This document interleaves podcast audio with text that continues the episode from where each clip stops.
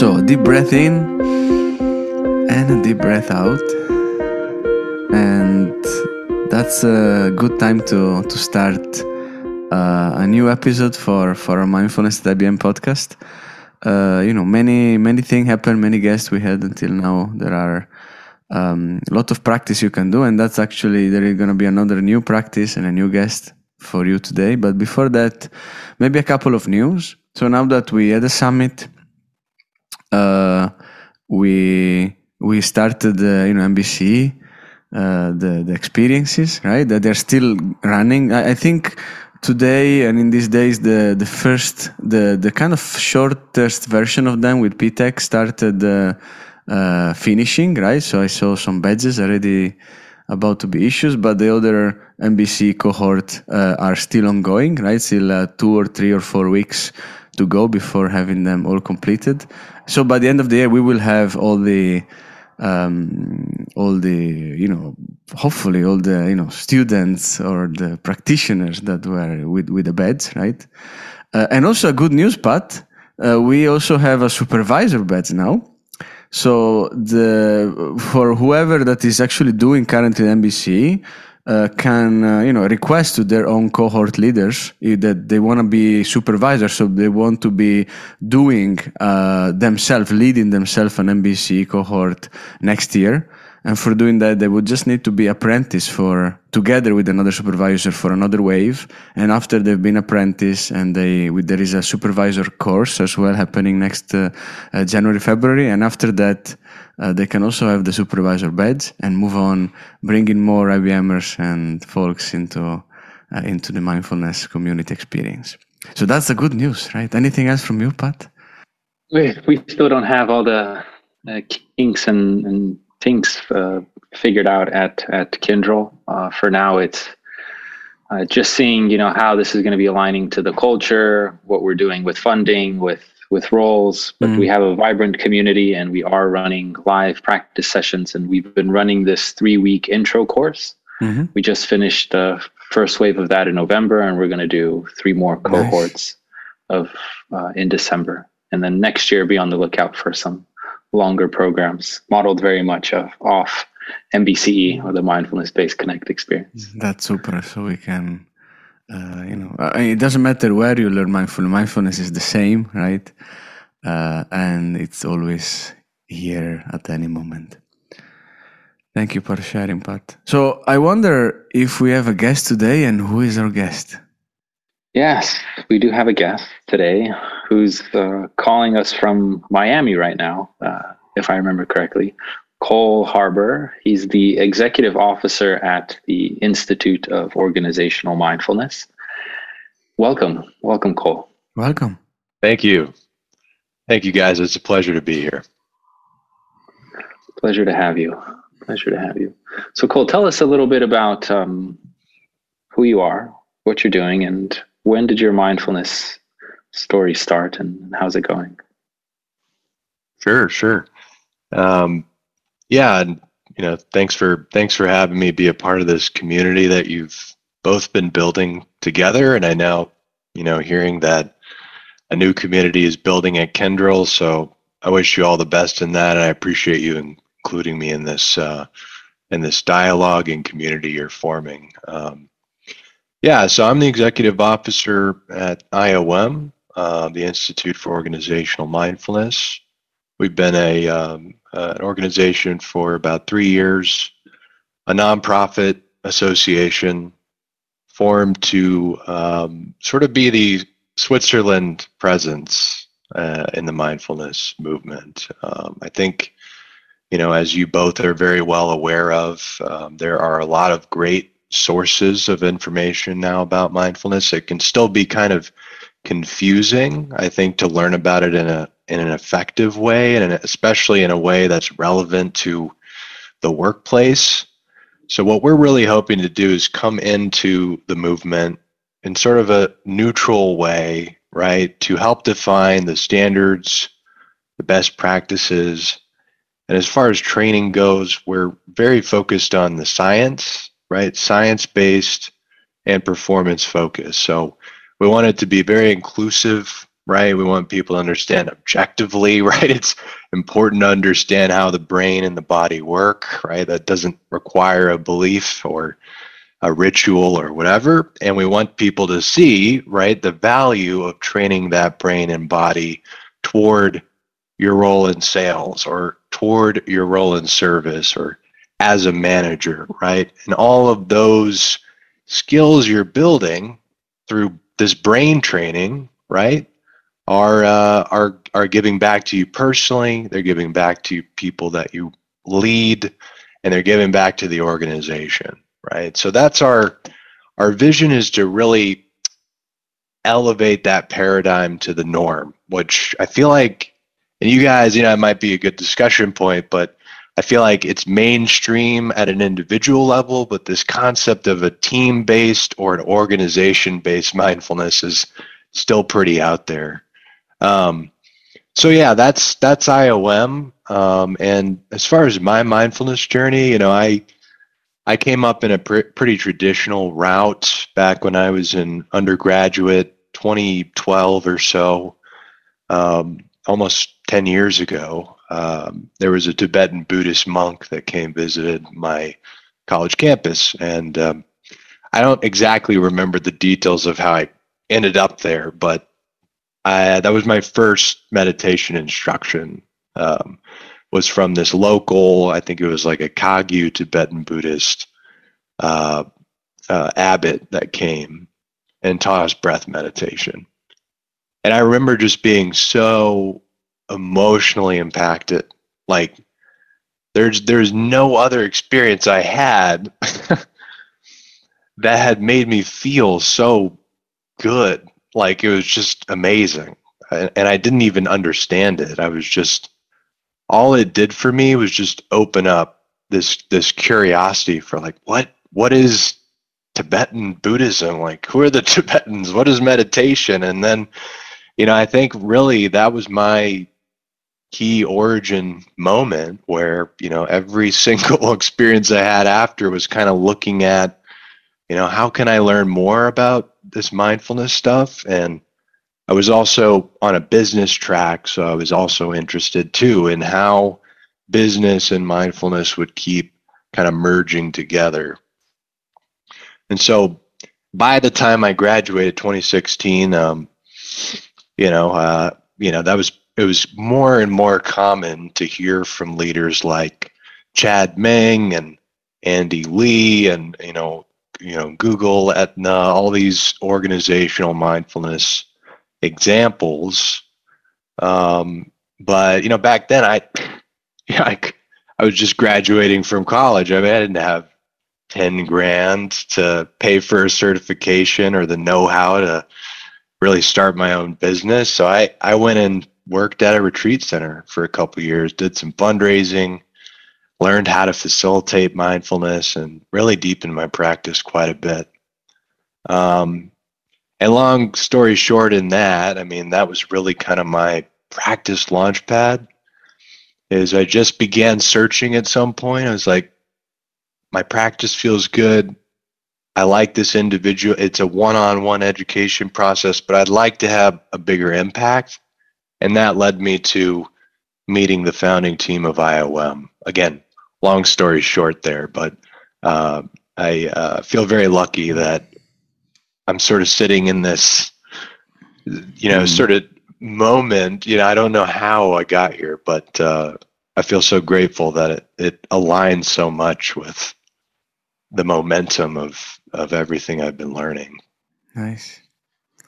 So I, I have a, so you, you had basically an interesting beginning, right, with uh, a Tibetan monk, and uh, and probably, and that's what I experienced, could be one of the main reasons. Like the the the origin of mindfulness in the Tibetan tradition is one of the strength from one side, because it's like, you know, three and plus thousand years of experience and so on. But from the other side, nowadays is one of the reasons why many are not wanting to get into the mindfulness journey, because they say, no, it's it's there, it's religious, it's just something, it's Buddhist and so on. So I don't want to get there. You know, I have another religion, I have another world. I just don't want to be like that. why is not like this, right? So that's a question to you. Why is not necessarily connected with the Tibetan tradition in itself, right? Since you were talking also about science and what I am mm. I am doing. Yeah, yeah, it's a great question. Thank you. Um, you know, um, I guess I'll. I guess I want to back up and kind of look at that question in a different way, because it, it's hard for me to untangle, you know, the way I learned about mindfulness and empathize with someone that's completely new today. I mean, that's that you got to really exercise your your awareness there, I think, to to step in those shoes and be a good teacher, right? To meet someone where they're at. Um, I feel like, you know, in in the world, in a world where we are.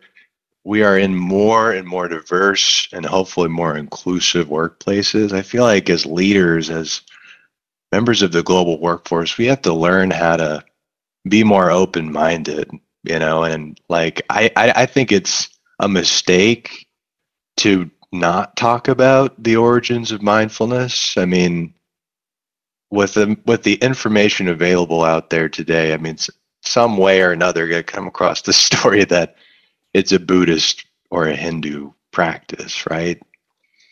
So it is separate, but I feel like, you know, as an educator in the space, you have to give people the context, right? You have to, you have to be up. And I think that's like the first thing you should say. It's like, this is a, you know, this comes from a Buddhist context.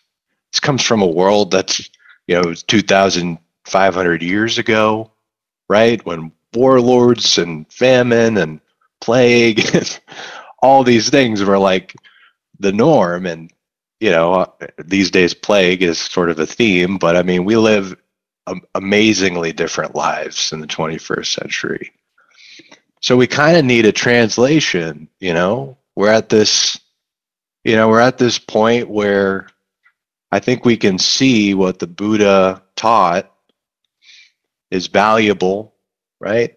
It's an objective sort of walk through. How does the mind work, right? In a very different world. But if you kind of take it with a grain of salt, right? See, you know, what he's really trying to say, like, it's not religious.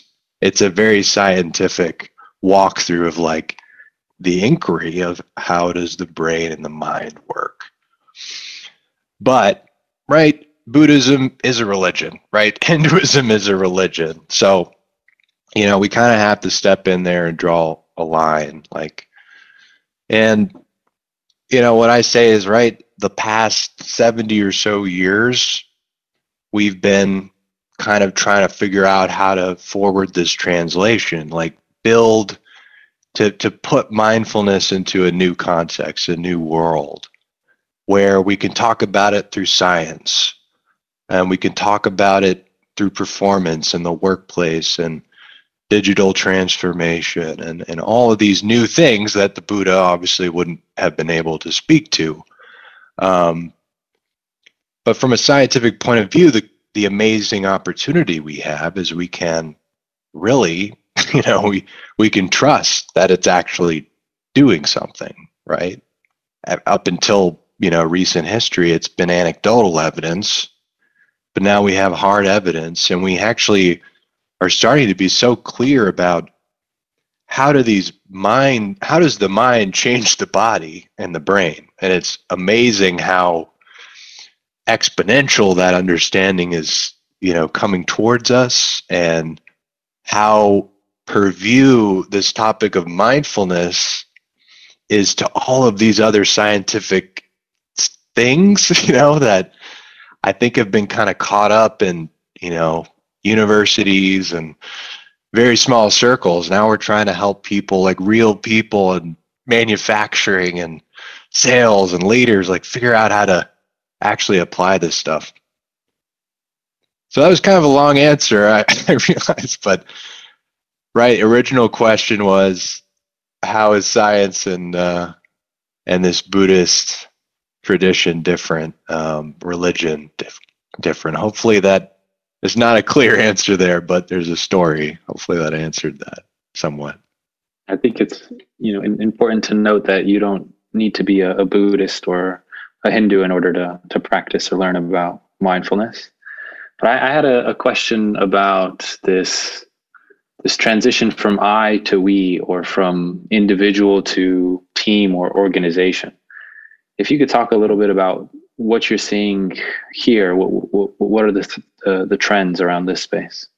Yeah, the, the first place I'm going with that, answering that, is um, building exactly on the last answer, which is, you know, we're we're in this kind of infant stage still of people being exposed to and actually learning and applying mindfulness in a sort of like, you know, an infant learning to walk way. I mean, we have hangups about building practice and getting off it and really being into a retreat, and then three years later, like, oh, it's gone. And, you know, it's like we're we're just we're kind of learning to walk. Um, and I feel like it's because we're trying to sort of adhere to a model of mindfulness that is the old model, right? Not all of us that learn about the science and the practices are going to practice in the same way. But I feel like it's so common to actually be pigeonholed into that, if that makes sense, to be sort of pushed or motivated toward a really deep practice. And I feel like what a lot of people like to hear, I don't think as an excuse, more so as like, permission to like make this is I've heard I think I've heard you guys talk about how this is your practice, right? I mean, and we have to like proactively build that into the way we teach and give people ideas to like how to imagine, like, how is this anything but just like sitting and meditating, you know? And I feel like, so as far as the I to the we, when we're talking about mindset in the workplace and being a leader, like, you know, so many leaders are like, well, I, you know, I think it's selfish to meditate for twenty minutes, you know, when I could be doing X and X and Y, you know, I'm like, yeah, but, you know, that's fine. Like, how can you take that you which of what you've experienced in a meditation and really apply yourself, right, before you do that thing that drive that that makes your people like just not like you? Like, how can you, if you're not going to do this model, right, how are we going to start thinking about this isn't about me, right? This is about creating better interactions, being a better leader. There's there's really a lot of value in introspection, understanding ourselves. So we We have to sort of take responsibility and I think give people a sense of pathways they can go about this, because um, and that, that's the that's kind of where we're at too, is like, you know, as facilitators, I think we have a lot to learn in that way too. Um, a lot, a lot more specific language for how that can happen. I hope that makes sense. But I feel like there's a shift, right, that we're sort of trying to build a new model to shift to we, of which now is very focused on I, ironically.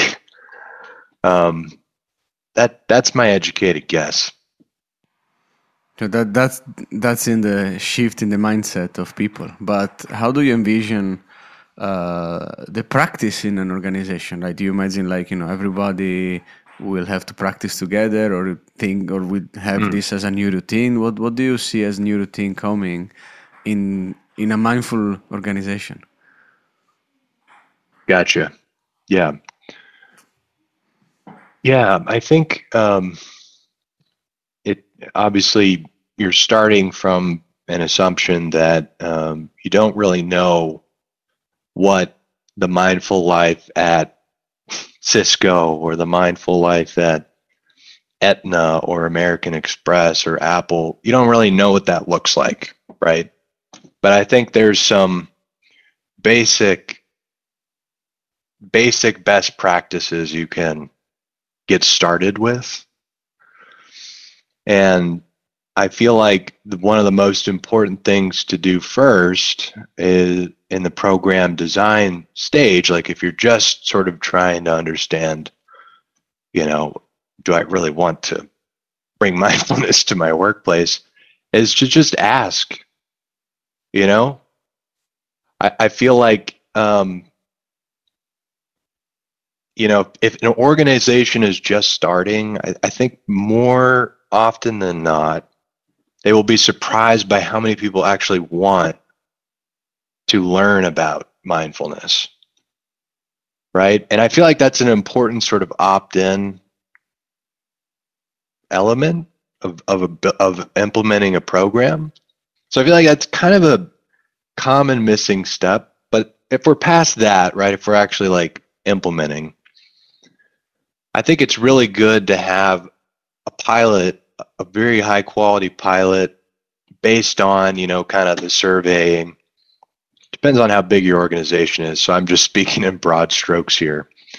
You can really invest in a group, right, that can give you the kind of cultural feedback mechanism while you also teach the content. So you can learn to personalize.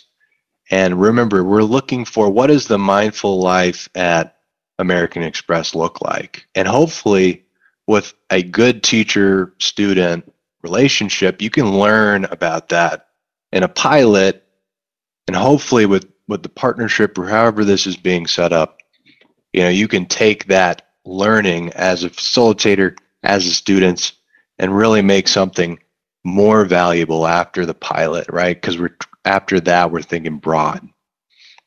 And so hopefully at that stage, education-wise, you know, we're We're trying to deliver a custom program or specialized tracks for sales teams, leaders, customer service professionals, software engineers, right? So it's most relevant to what they're doing every day.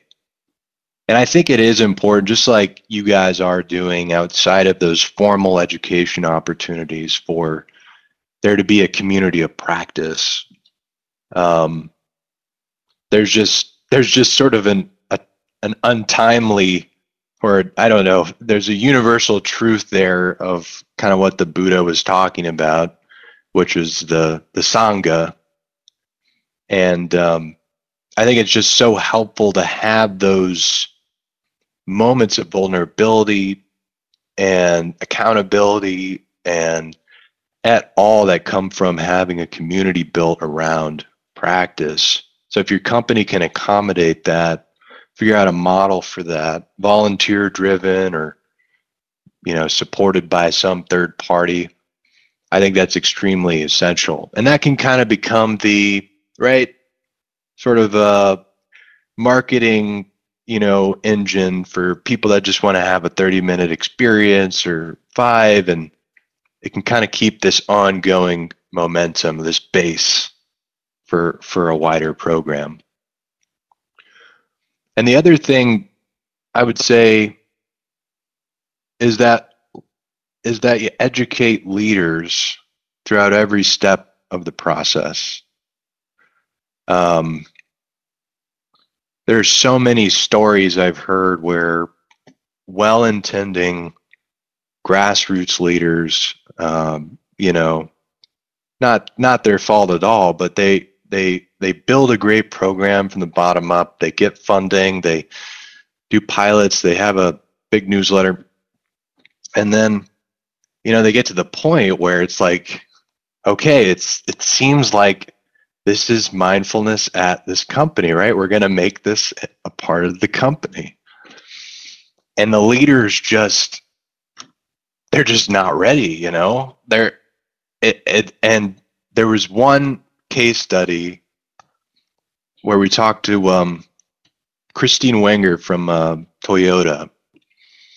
She was really good about that. She's like right from the get-go, like she was curating all of this information, sending it to leaders, building testimonials, sending it to them. And I don't know if that's going to work every time, but I thought that was a great nugget, you know, a, a very unique one where if you can, you got to be thinking about how can I include the leaders so that when I do make my ask or when they do show up at that practice session, right, that they're kind of primed and ready to have the conversation you're facilitating. So those would be the three, right? Great. Uh, ask, you know, if people want it. Do a pilot where you can build that feedback mechanism, you know, to build it for your culture. Um, you know, have a community of practice and educate leaders along the way. And I feel like those are the big ones that stand out to me um, without going too much deeper. It's very uh, thought out and organized and, you know, kind of organizational wide thinking. And I think this is a, a great perspective for, for us and also for the, the, the listeners.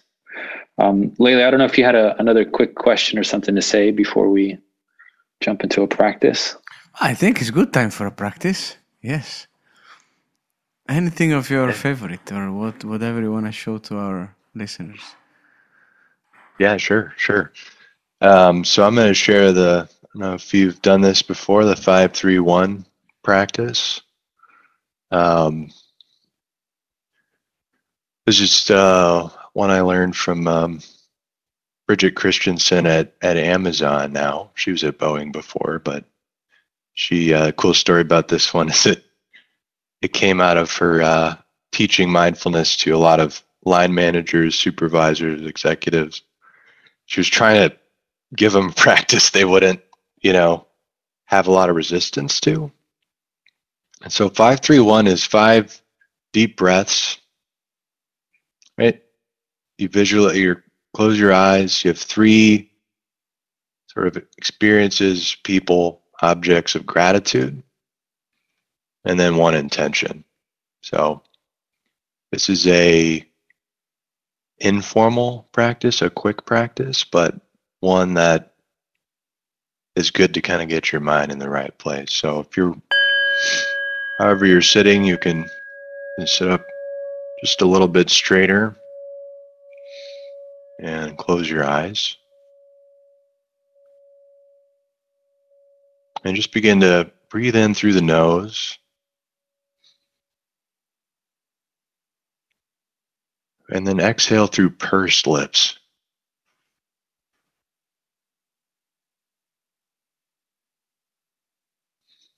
In through the nose.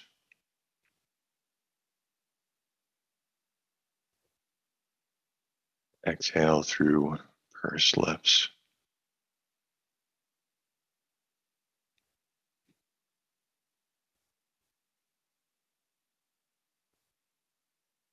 As you breathing to five breaths, remember to exercise patience, not trying to get to the end of the breath, okay, just really taking the full breath as you can, relaxed, patient.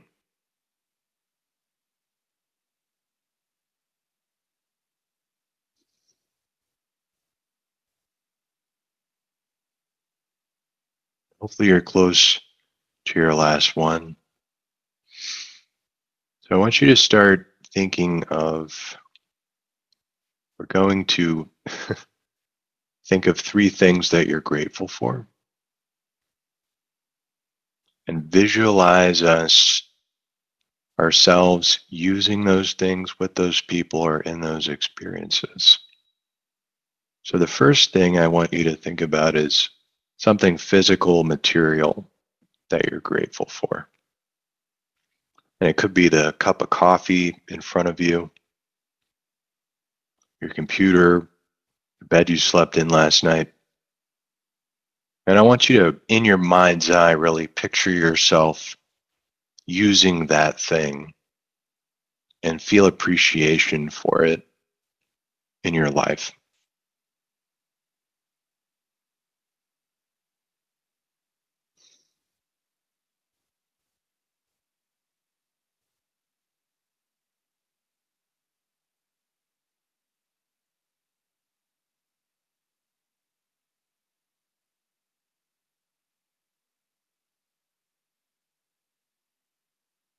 Okay. And next, I want you to think of a person, could be a friend, colleague, family member from your past or your present, someone that nourishes you, supports you, loves you unconditionally, and see them in your mind's eye. Maybe you have some memories here you can recall upon. And again, feeling appreciation, gratitude for this person.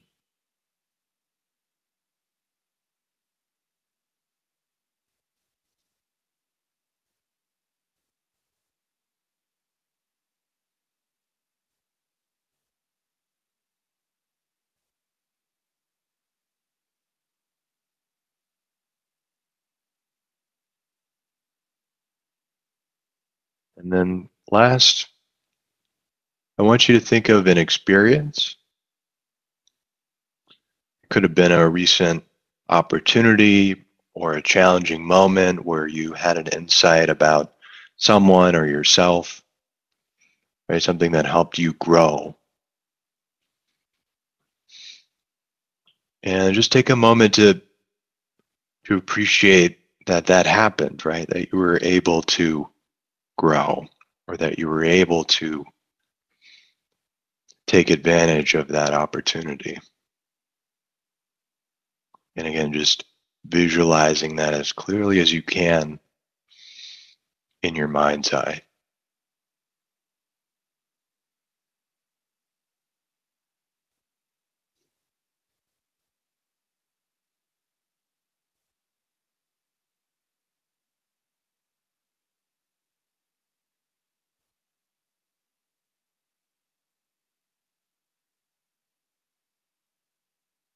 So for our last step, the one, the intention, since we're ending this podcast, you're going to start your day or you're winding down your day.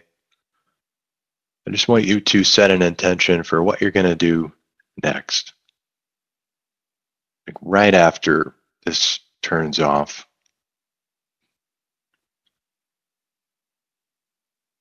It's something that will help you be a better person, cultivate your well-being, connect with someone else. Just try to set one intention for what you're going to do after this. See yourself doing that thing, having that conversation, feeling that way.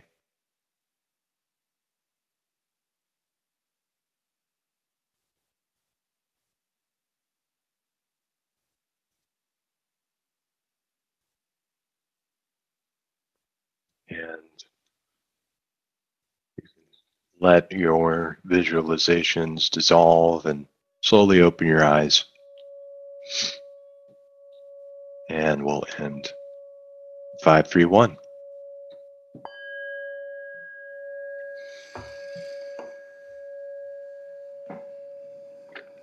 Thanks, everybody. Thank you. Thank you, Colin. And thank you, Bridget. Yes, thank you, Bridget. Very nice. Thank you so much, Cole, for that practice, for being here, for all that you do. It's it's a pleasure and an honor to have you here. Same same to you guys. I appreciate being included in the conversation and looking forward to following your work more. To be continued in the next uh, next episode. And thanks everyone for listening.